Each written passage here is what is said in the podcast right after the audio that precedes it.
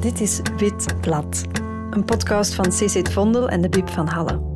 Met verhalen van vijf lezers en één schrijver. Over de krachttoer van het schrijven en het vertier van het lezen.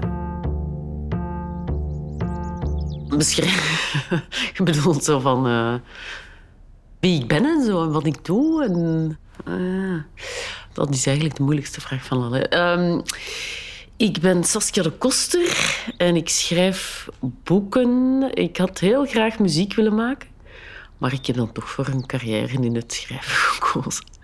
En ik heb ook soms opinies die ik niet voor mezelf kan houden. En die schrijf ik dan op in de krant. Nu zijn we bij mij thuis. Um, we zitten, oeps, ja, het gekraak zei het al, aan een keukentafel die niet hyperstabiel is en waar vlekken op gemaakt mogen worden en zo. Ik heb dat als principe nu genomen. Van, ik ga die niet meer. Ik laat die een soort patina krijgen.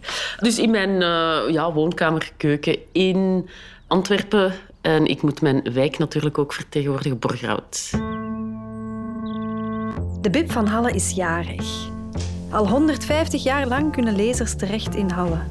Voor prentenboeken, kinderboeken, romans Hele generaties leerden lezen met de geleende boeken van de Bib. Kinderen werden jongeren, jongeren werden volwassen, ze werden ouders, ze kregen kinderen en ook die kinderen gaan terug naar diezelfde Bib. 150 jaar is lang en dat moet gevierd worden door lezers en schrijvers. Want één boek kan je leven veranderen. Het ging een wereld open toen ik ging lezen en begreep wat er stond.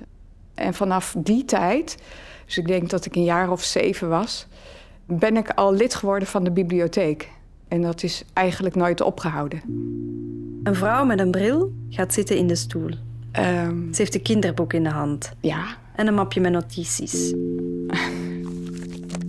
uh, mijn naam is Thea Cordes. Ik ben 67, eh, met pensioen uiteraard. Ik ben uiteraard van Nederland, maar dat hebben alle luisteraars waarschijnlijk al gehoord. Ik ben gehuwd met Patrick, die van Isegem is. Ik woon afwisselend hier in Halle en in Leiden, Nederland. Verder ben ik trotse oma van zes kleinkinderen. Ze bladert in het boek en glimlacht. Het boek heet Het jaar rond. Tekeningen en versjes van Rie Kramer. Het papier knispert zo lekker wat ik herken van vroeger. We zien een meisje die plantjes water geeft. Met een oranje broek aan en een mutsje met stippeltjes. Het is een gedicht wat zich ehm, in de herfst afspeelt. En we zien twee meisjes met in de verte een dorpje. Meisjes hebben een mutsje op, een sjaal om. Het is guur weer de wind trekt eraan. Je ziet de blaadjes zo van de bomen dwarrelen. En de meisjes zijn misschien op weg naar school. Het gedicht heet Wind, Wind. Wind, wind, je wind. Kwam je dan terwijl we sliepen? Al de takken van de iepen zwiepen, zwiepen. En een vlucht, kleine gele bruine blaadjes, komt gedwarreld langs de paadjes door de lucht. Alle bomen, alle struiken schud je zomaar door elkaar en je buldert. Wacht jij maar. Dit gedichtje stond in mijn eerste boekje wat ik van haar had. Stond op de plank boven mijn bed. ik heb dat boekje wel, nou, ik weet niet hoe vaak, maar vijftig keer of zo gelezen. En dan gaat die tekst steeds meer spreken. En zeker ook omdat het rijmt. Dat is makkelijk te onthouden. Ja. Ik vond dat helemaal geweldig. Dat, uh, ja, dat ik dat kon lezen. Ik was een heel verlegen kind. Maar als je dan kan lezen, dan kun je je terugtrekken in je eigen hoekje. En in je eigen fantasie, je sprookjes. Ik las ook graag sprookjes. Ik zag er als kind, klein was ik, mager. Dat is het eerste wat, ik, wat me voor ogen staat. Mager, met een brilletje al snel. Um, bijna letterlijk aan moeders rokken hangen. Blozen. ja, verlegen. vooral verlegen. Uh, als mensen naar me keken, dan werd ik al helemaal rood. Dat, ehm, ja, wel buiten spelen, maar lezen was toch wel mijn passie. Al vanaf dat ik kon lezen, heb ik heel veel gelezen. Ja. Als ik aan het lezen was, dan kwam ik in een andere wereld. En dat was niet de wereld van het verlegen kind. Het was de wereld van fantasie en, en opgaan in je boek en daarover nadenken. Even ontsnappen uit de gewone wereld, uit de wereld waarin ik verlegen was.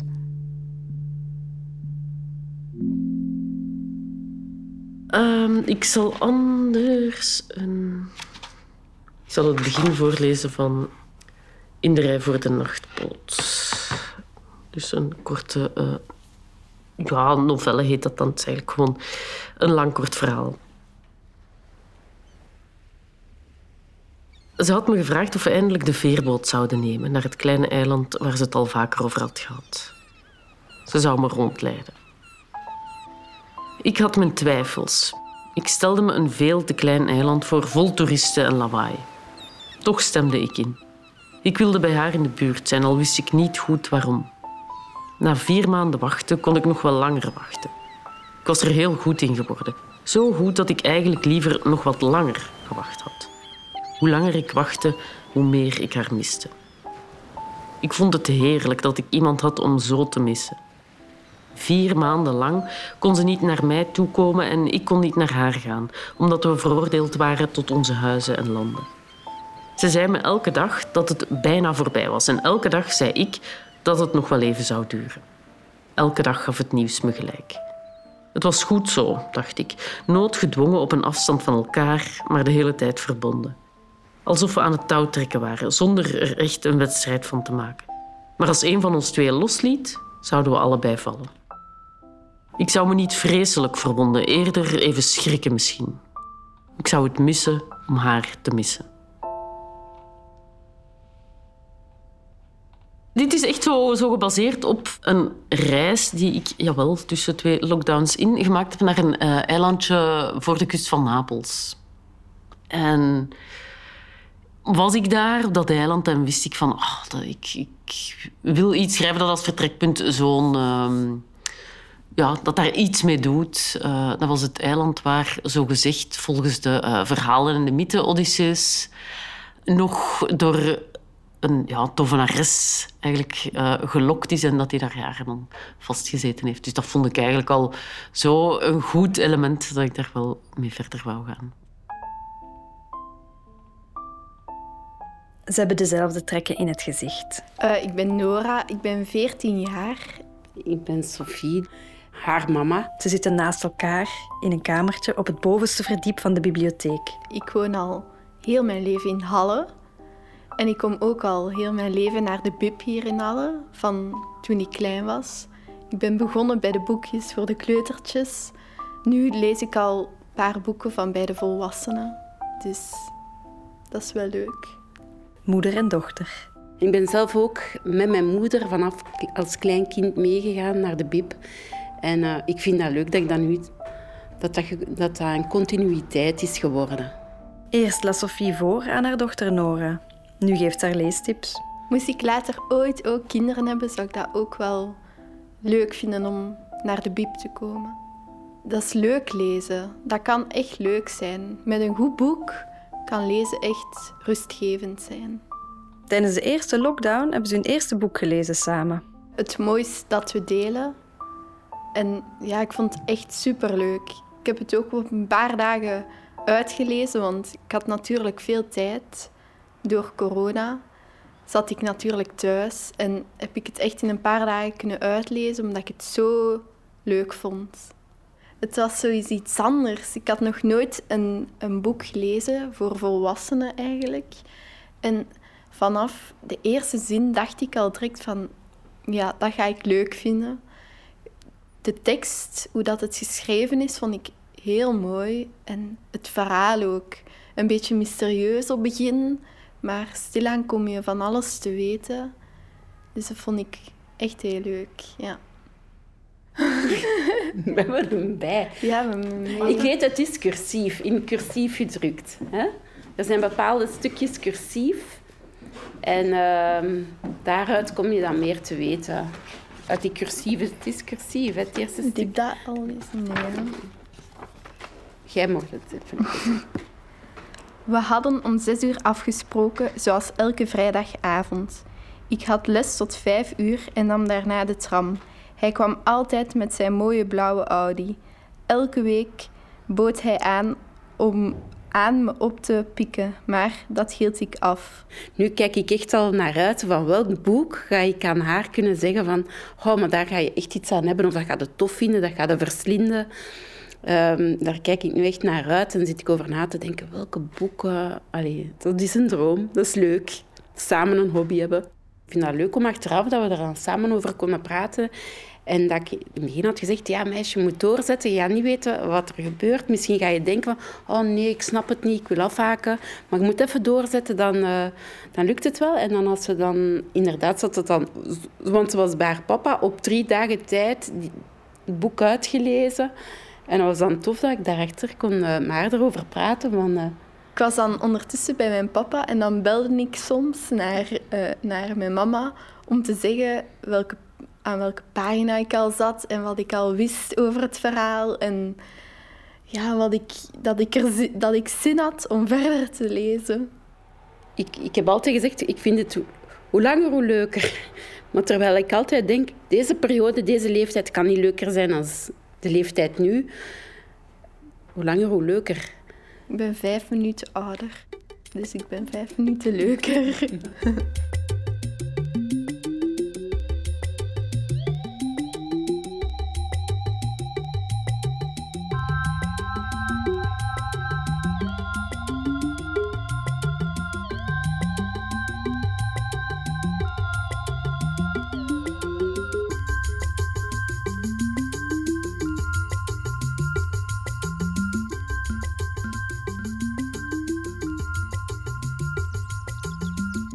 Mijn droom zou zijn van te zeggen, zoals Jack Kerouac dat gedaan heeft, drie weken een eh, eindeloze rol papier in de schrijfmachine en tikken maar, dag en nacht. Lijkt me fantastisch.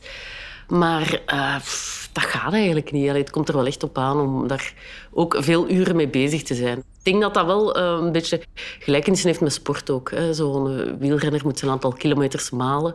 Anders kan die nog talent hebben, maar dat gaat niet lukken. Hè. Allee, er, zit, er zit echt een deel ook uithouding in.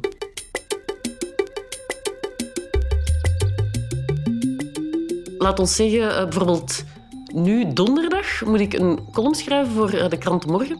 En dan weet ik, ah ja, ik ga zo wat timeboxing doen. Door de krant te gaan en op zoek naar iets dat mij triggert of waar ik mij al hè, aan geërgerd heb of dan een of andere gedachte of gevoel bij me opwekt. En dan zet ik mij daar echt aan. Dan gaat daar, kan dat echt wel vooruit gaan. Dus dat is zo tegen de tijd. Hè. Deadline is 12 uur 's middags. En als ik dat dan gedaan heb, ik heb dan ook iets nodig van beweging. Ik ben wel schrijver en dat is zo het meest sedentaire beroep ter wereld. Maar eigenlijk ben ik ook zo nogal beweeglijk van aard. Dus ik heb dat echt nodig om dan te gaan lopen of wielrennen, heb ik eh, ook ontdekt.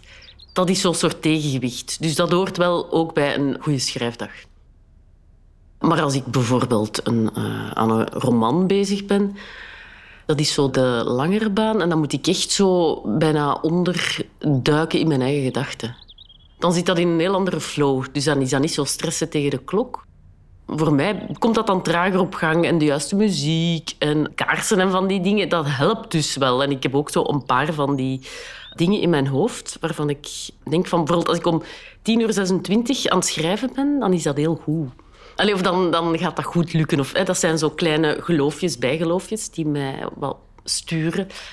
Ik heb dat. Dat is zo synesthesie. Er hebben veel mensen dat. Hè, dat je bij een cijfer of zo bepaalde kleuren ziet. En 10 uur 26 is voor mij heel mooi. Dus dat is zo een goed teken. Of de keuze ook van uit welke kop ga ik drinken of zo. Dat is dan belangrijk. Maar dat is echt als ik heel diep in het schrijfwerk aan een boek zit. Dan moeten de tekens gunstig staan. Ik heb er heel veel verschillende, maar het is redelijk bepalend. Ik kan er dan zo een heel kleurige of een sobere. En ja, dat gaat het dan zo wat... Dat is natuurlijk een soort van jezelf iets uh, wijsmaken, maar dat helpt wel. Hè? Dus waarom niet? Allee, dat is echt heel random. Hè? Dat zijn allerlei... Wacht, ik zal, ik zal er eens uh, een paar halen. Um...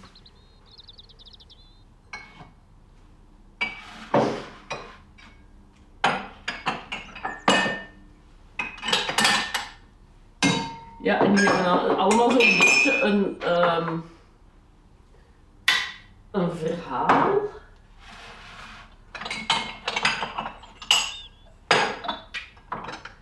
Ja, ik ga er hier blijven uithalen. ik zal mij even beperken. Zie, ik ben ook uh, meester uh, breken van uh, koppen, dus dat is... Die voorraad vernieuwt zichzelf om de zoveel tijd eigenlijk. Hè. Dit is dan zo'n grote, lompe, witte kuip. Want ik zit eigenlijk continu te drinken als ik aan het werken ben. Dat is waarschijnlijk niet zo gezond. Ik denk dat ik echt meer dan een emmer per dag drink. Dus zo'n kuip, dat is echt zo voor... Oké, het moet hier vooruit gaan. Of gulzig, veel. Het is natuurlijk altijd een beetje anders. Hè? Omdat ik zo wat... Eerst het, het grove werk. Echt de fundamenten of zo. gaan beginnen en schrijven. Maar dus echt, ah, wel, zoals de wielrenner zijn kilometers doet. Dus woorden en een, ja, weet ik veel, een scène beginnen gewoon. Hè, want je moet gewoon ergens beginnen. Ik ben niet het soort schrijver die zo alle zinnen perfect in haar hoofd heeft en dan uh, neerschrijft. Ik werk daar echt aan. Daar zit het voor mij in, om daar ook metaal zo te spelen eigenlijk.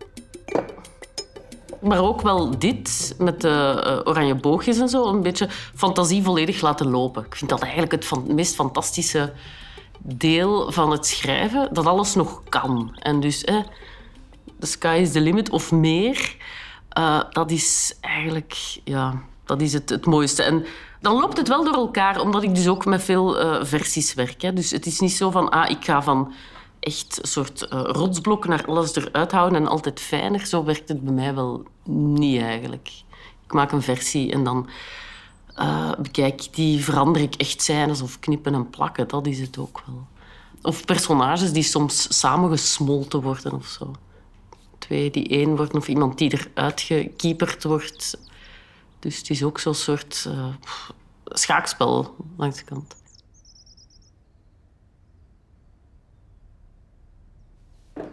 Dit is ook een... Die is al gebroken, die heb ik gelijmd. Ik vergeet telkens dat die eigenlijk lekt. Die heeft uh, aan de buitenkant een soort uh, oranje golfjes, boogjes. En aan de binnenkant een blauw motief van kleine sterretjes of zo. Dus dat, is, ja, dat heeft zoiets meer fantasierijks. Bijvoorbeeld deze heb ik gekregen van een vriendin. Daar is zo handgeschilderd, een soort kever opgezet. Het is een ja, roze, rozig, is dat toch? Hè? En aan de binnenkant dan wit. Dus dat is zo wel iets goeds voor, uh, laten we zeggen, het afwerken of zo. Het iets gestileerdere werk. En het rest natuurlijk is dat er dan in breekt, terwijl ik bezig ben. Dit is een tas die ik ooit, ooit toen ik dan uh, als student of zo ooit gepikt heb in Starbucks. Met mijn zus. en, uh, dus ja, ik, ik, ik, maak dan zo morgens als ik begin en ik zit echt in een boek, dan kies ik van waar ga ik vandaag voor gaan. Ah, ik moet uh, heel verfijnd werken, dan worden die hè, met het uh, handgeschilderde insectje erop. Het moet vooruit gaan, dan de grote. Dus dat heeft allemaal zo'n soort van eigen kenmerk. En dat is wel, ja, dat is redelijk bepalend dan zo. Dat moet wel kloppen.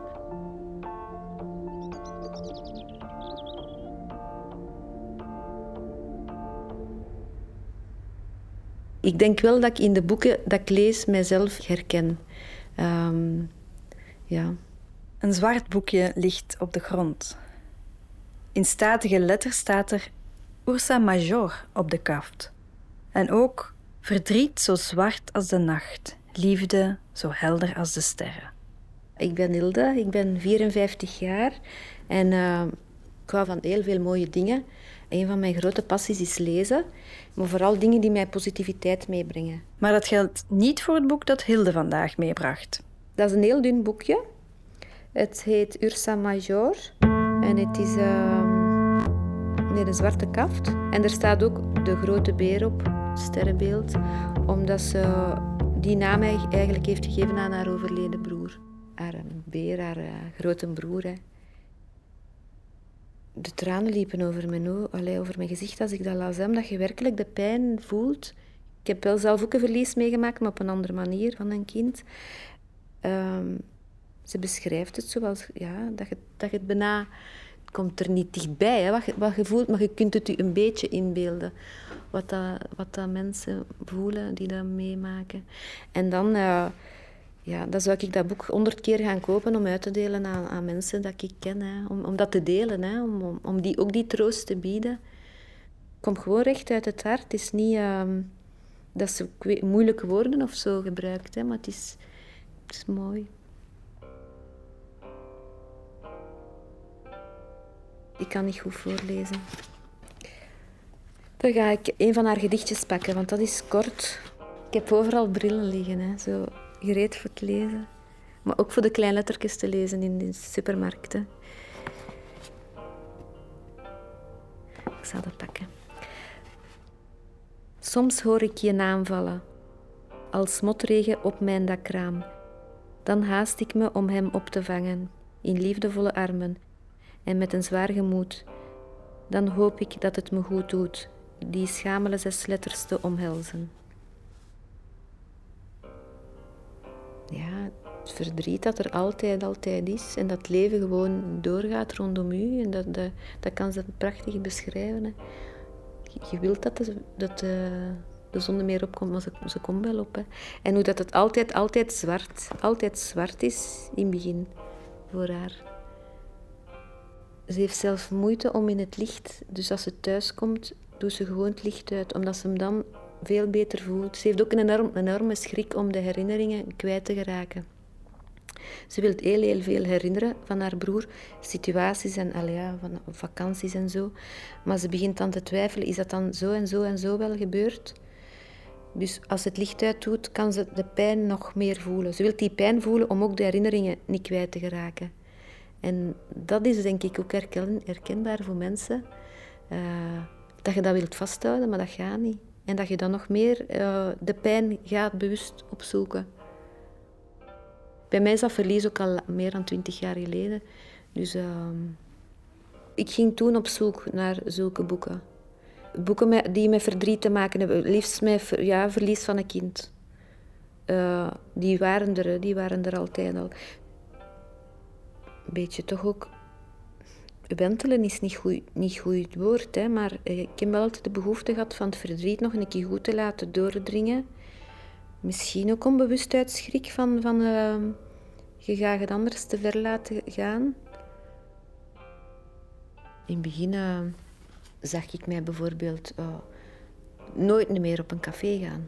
Nooit meer. En dat is dan toch na een jaar of twee is dat veranderd. Dus in die zin, zo, de gewone dingen zo uh, genieten gewoon eigenlijk. Daar komt het op neer, hè, dat je terug kunt genieten van... Uh, mm. Bij mij was er wel een grote stap gezet doordat ik direct groot een aanvaardingsproces had. Daar is geen onrecht mee gemoeid in die zin. Daar is niemand die mijn kind overreden heeft of, of uh, die is niet zelf uit het leven gestapt. Dus ik moest mij niet de vraag stellen waarom. Dat is een ziekte, een erfelijke ziekte die hem getroffen heeft. Punt.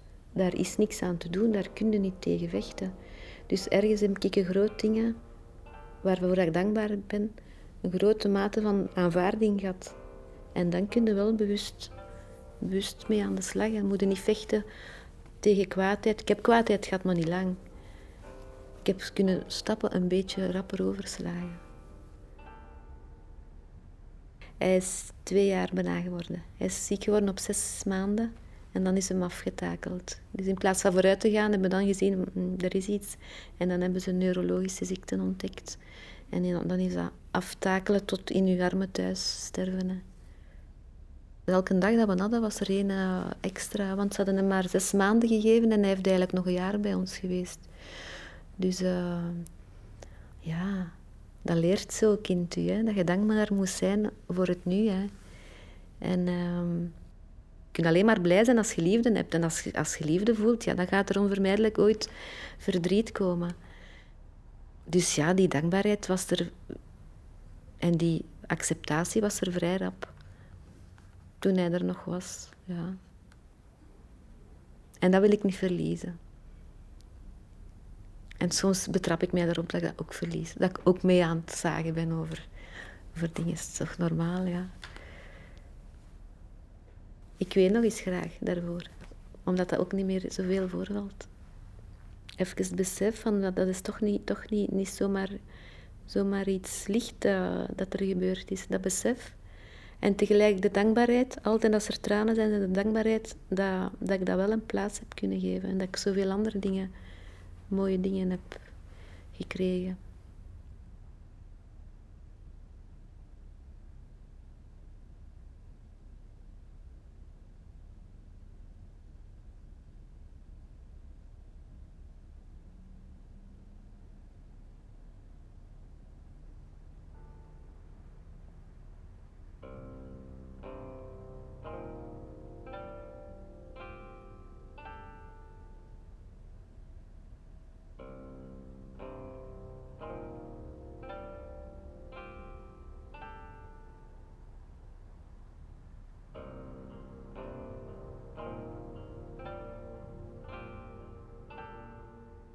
Ga een fragment lezen of een scène uit Nachtouders. En die gaat over ja, de conceptie van een kind. Maar uh, het verhaal gaat dus over uh, Saul. En dat is het zoontje van twee moeders. En ja, vooralsnog hebben die dan toch een derde nodig om een kind te maken. En dat is Karel. En Karel die komt uit Canada overgevlogen. Karels zaadcellen hadden nog een jetlag toen ze hem voor de allereerste donatiebeurt van de luchthaven rechtstreeks naar een medisch laboratorium reden. Ze hadden bericht gekregen dat het op die aangegeven dag en uur tijd was voor een spermamonster. Een op tilt navigatiesysteem gidste hen naar een industrieterrein buiten de stad. Ze betraden een gigantische ruimte die nog het meeste leek op een vergaderhal van de nazi's. De hele architectuur was erop gericht het individu klein te maken. Ze ondernamen de wandeling naar de balie aan de overkant en meldden zich braafjes aan. We hebben een afspraak voor donatie. Mm, u komt een monster afgeven, bedoelt u? In zekere zin wel, ja. Waar is het? Uh, oh, ja, um, in hem, wijzen Saskia en Julie naar Karel. Uh, excuseer, meneer, mag ik het monster, de sample? I am the donor, zegt Karel. Ja, we dachten dat het zaad vers moest zijn, zegt Saskia bedremmeld. Nee, zo verloopt de procedure niet. Zaad moet binnen 12 uur na donatie bij ons binnengebracht worden. Ja, we brengen het binnen, vers, in hem. Ik dacht dat ik alles al had meegemaakt, wendt de ene zich tot de andere. De heilige drievuldigheid aan de hoogverheven balie pleegt drukoverleg. Maar ik kom er speciaal voor uit Canada, probeert Karl moedig en gespannen, onzeker wat de nabije toekomst brengt en wat hij hun kan brengen. Vers overgevlogen, zegt Julie, net geland, klaar om het beste monster af te leveren. De drie schikgodinnen overleggen. Met een diepe zucht duikt een van de strenge tantes weg onder de balie, komt na wat grommel weer tevoorschijn met een plastic potje ter grootte van een jampotje bij een ontbijtbuffet, plaatst het op de desk hoog boven hun hoofden. Um, en hoe krijgen we het monster nu in het potje? Vraagt Karel met een vreemd koninklijk meervoud. Tja, uh, gebruikelijk is het niet, maar dan zal het hier moeten gebeuren. Uh, waar zouden we dat dan kunnen doen? Ik bedoel, hij, waar kan hij? Nogmaals komen de drie hoofden samen. Het toilet voor de schoolmakers op het een van hen en ze wuift vaag in de richting van een gang. Ze gaan op onderzoek uit. Alle deuren zijn op slot, behalve die van een bezemkast. Die deur kan niet op slot. Karel haalt diep adem en begeeft zich met de moed der wanhoop tussen de emmers, voorraden chirurgenhandschoenen en kotzakjes.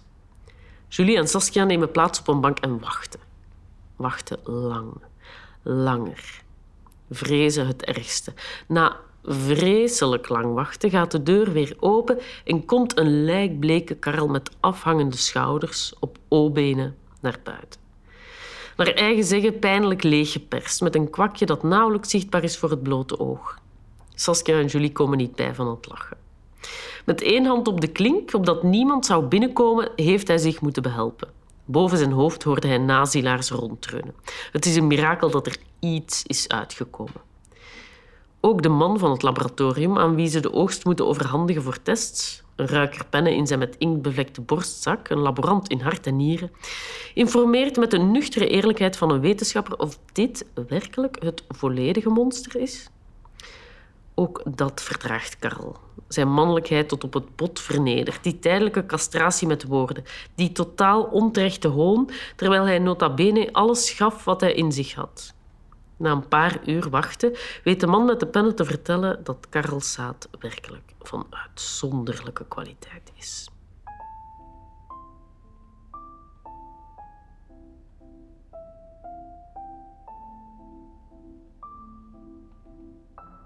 Ik heet Sahama. Ik ben zeven jaar oud. Ik woon in Halle. Ik speel graag met Barbies. En ik lees heel graag boekjes. Die mag je meedoen. Sahana is een meisje met Indische roots. Ze spreekt niet één, niet twee, maar drie talen. Indiaans, Engels en Nederlands. Ze leest boeken in het Engels, maar ook in het Nederlands. Nou, wanneer Tamil bezig ben, en ik tenali ramen stories om mijn Ik taata, wanneer tenali ramen maar het verhaal dat het allerbelangrijkste is in haar leven, is geen boek, maar een sprookje dat haar grootvader haar vertelde toen ze nog in India woonde.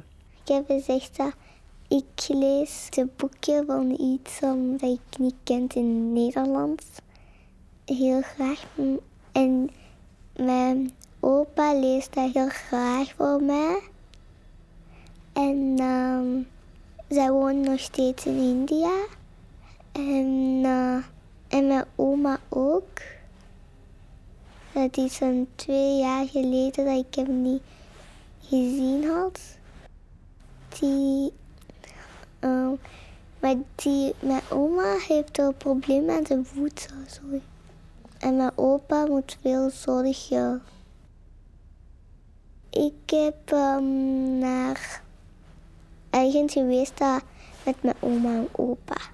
Naar Andaman. Het is een eiland naast India. Daar heb ik geweest. En ik heb daar twee keer geweest, omdat ik heb eens met mijn mama en papa gegaan. Haar ouders vertrokken eerst uit India. Negen maanden lang verbleef ze bij haar grootouders. En eens heb ik met mijn oma en opa gegaan. Haar ouders vertrokken eerst naar Europa zonder hun kinderen. Later kwamen Sahana en haar zus naar Europa. Nu kan ze enkel bellen met haar grootouders. Ze heeft mij wel gebellen, elke s'nachts. Omdat die, die altijd s'nachts vrij zijn. Omdat die moeten van ons, want mijn mama moet samen en mijn zus gaan, omdat zij moet veel studeren. Haar opa vertelde haar het verhaal van een koning en een paard. It was actually the birthday of the king. He bought a horse and he didn't even feed the horse. It had become really weak and then it um, got weaker and weaker. And so he didn't have food to give it because his family always eats everything. That when I come to the house to give it food, it always runs away because it has to pain with its tooth. But it wasn't true. And then he said to check its tooth, but it was nothing. So he said, actually, why won't horses have pain with its tongue, with its mouth, if it's too hot, the food? And then the king was letting him go back. Langzaamaan begint haar grootvader de verhalen te vergeten. My grandfather's the Tenali Salmon story, and he knows everything about it.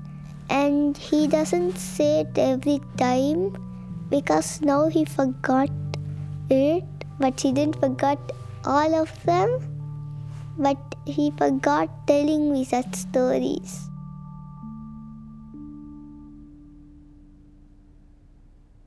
Dit was Witblad, ter ere van de 150ste verjaardag van de Bib in Halle. Met dank aan Hilde, Thea, Tine, Lucas, Monique, Hema, Sophie, Nora, Thomas, Sahana en Saskia. Een podcast van CC Vondel en de Bib van Halle.